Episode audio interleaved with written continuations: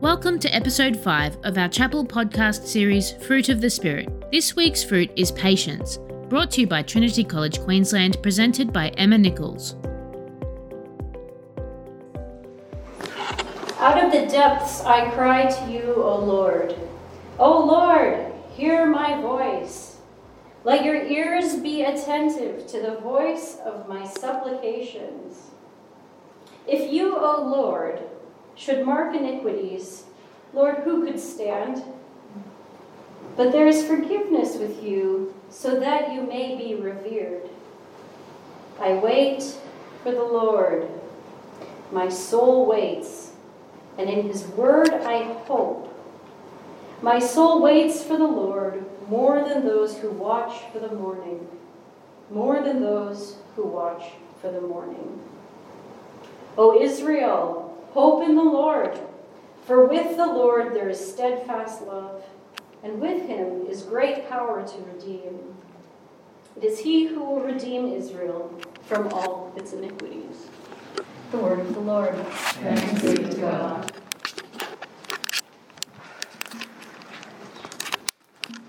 Hello, everyone. How you doing? It is such a privilege to have a go at preaching today. Thank you. Amazing, it's so normal on my face now.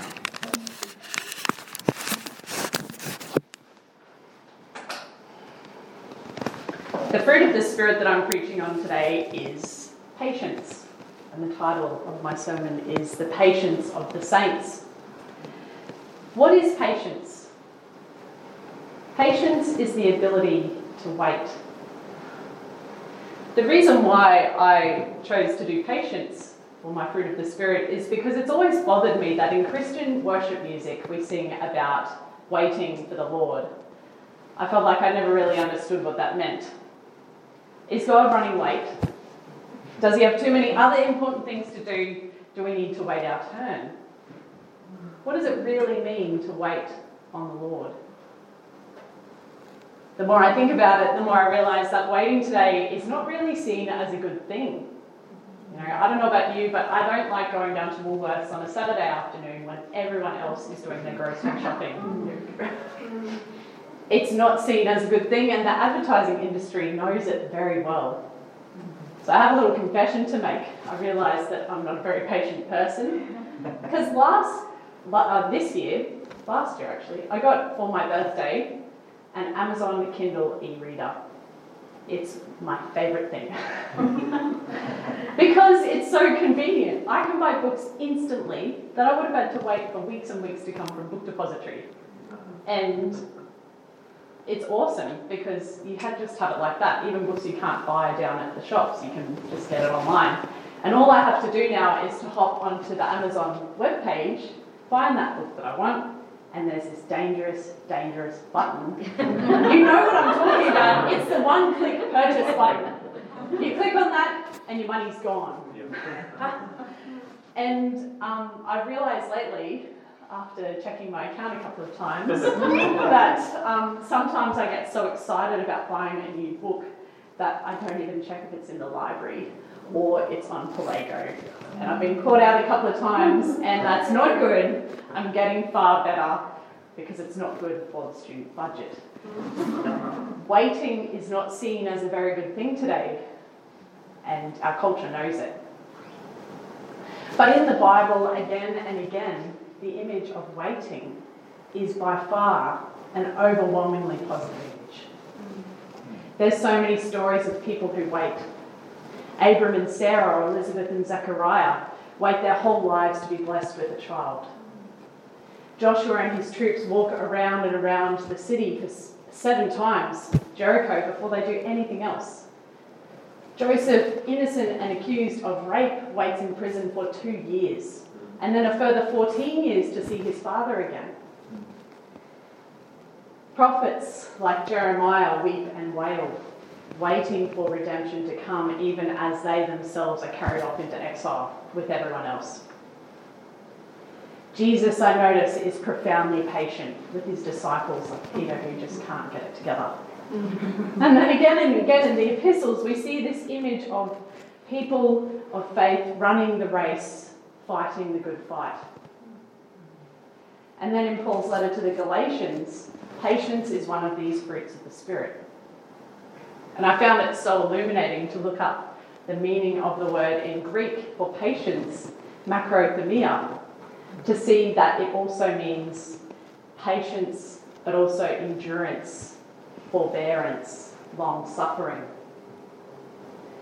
See, throughout the, throughout the whole of Scriptures, this image of the so called patience of a saint is less like the nice, good Christian who can play well with others in the sandpit, sandpit really well, more like someone running a marathon who can put up with the blisters on their feet, the aching in their legs, the sun on their backs, and the sweat in their hair because they know that they run in the strength of something far, far bigger than themselves.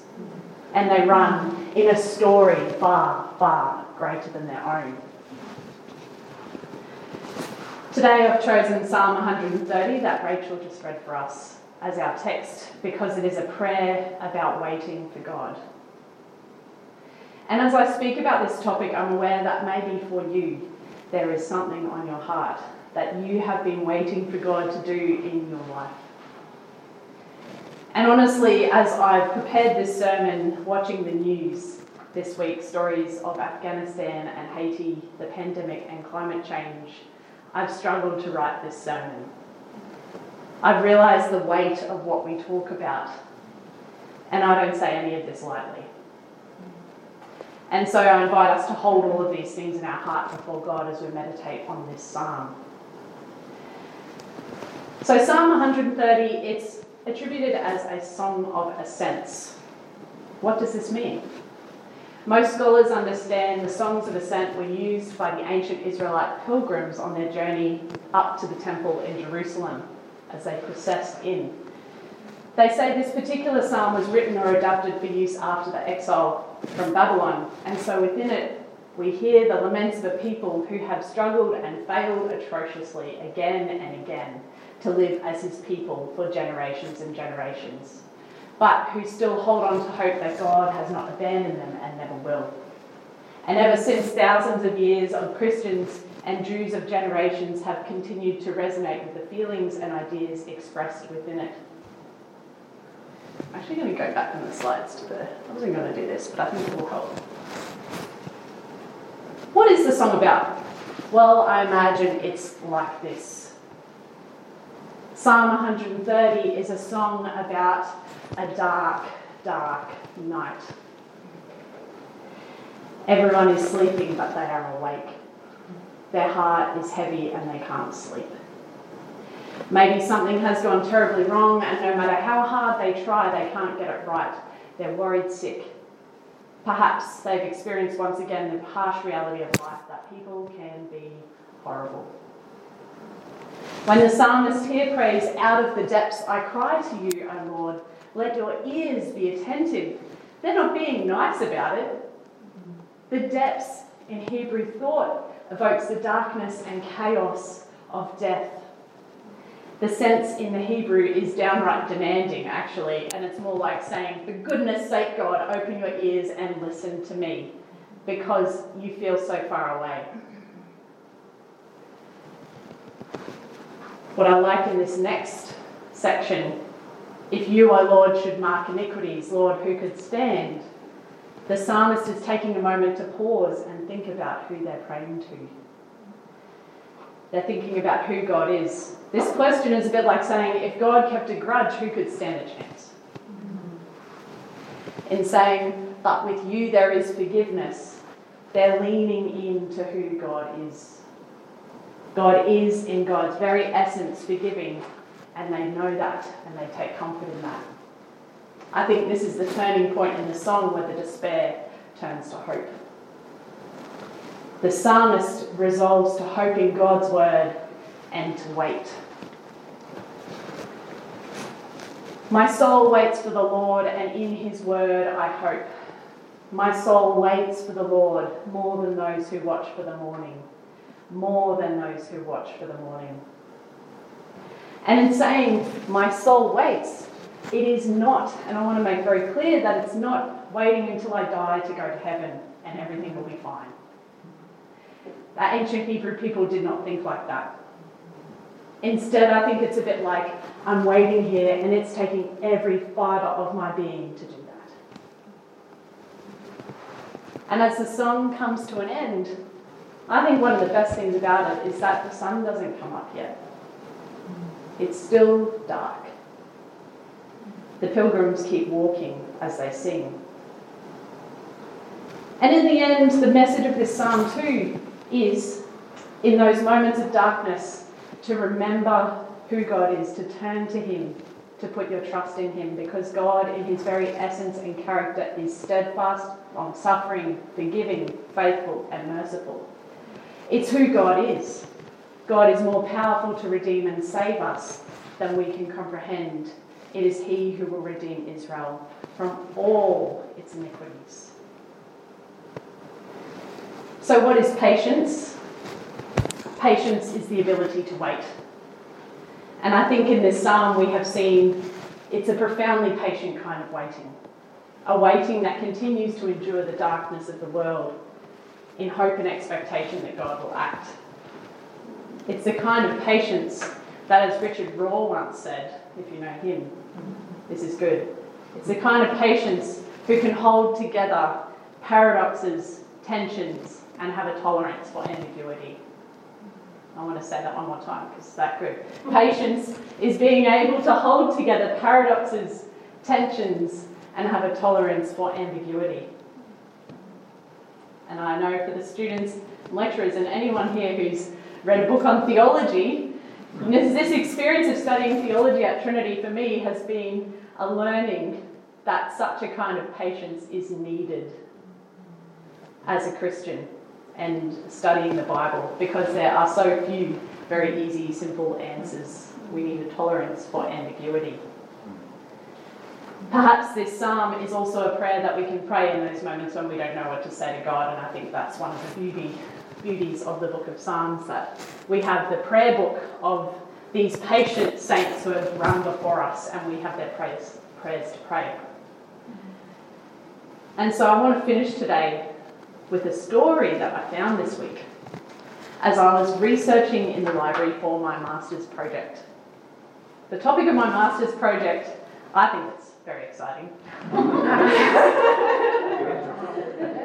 I'm doing it on how people come to faith as adults who weren't brought up in Christian homes. And I found this little testimony story of a 34 year old woman named Esther a PhD graduate who came to faith after she made a Christian friend at graduate school. In her words, who was the first intellectual Christian she had known.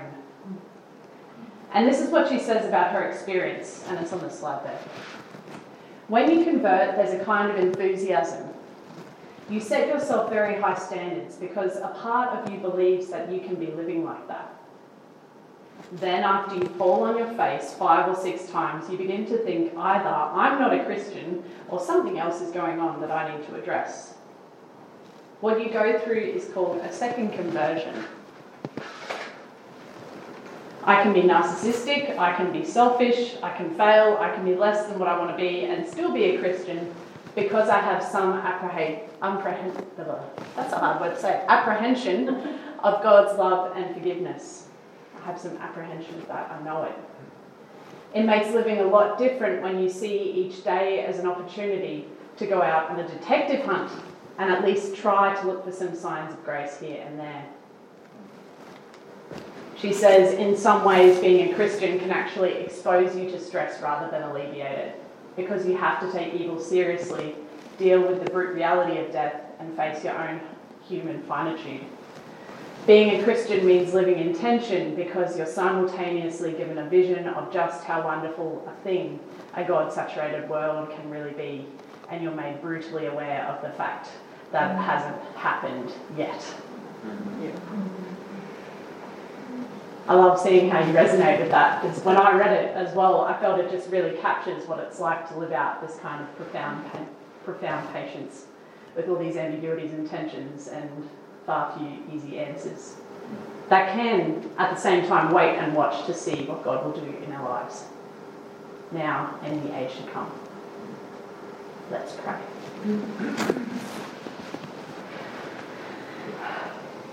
Lord God, we are waiting for you. Lord, I ask that as we struggle, whatever struggle that is, as we wait, that we might come to trust in your goodness and unfailing love for us, that we might trust your power to redeem the whole world from all its sin and trouble, in the knowledge that your Spirit lives within us. We pray that you would fill us with your Spirit and bring about the fruit of patient endurance through these times. In Jesus' name we pray. Amen. This podcast was brought to you by Trinity College Queensland. Honest answers to tough questions. Visit trinity.qld.edu.au to learn more.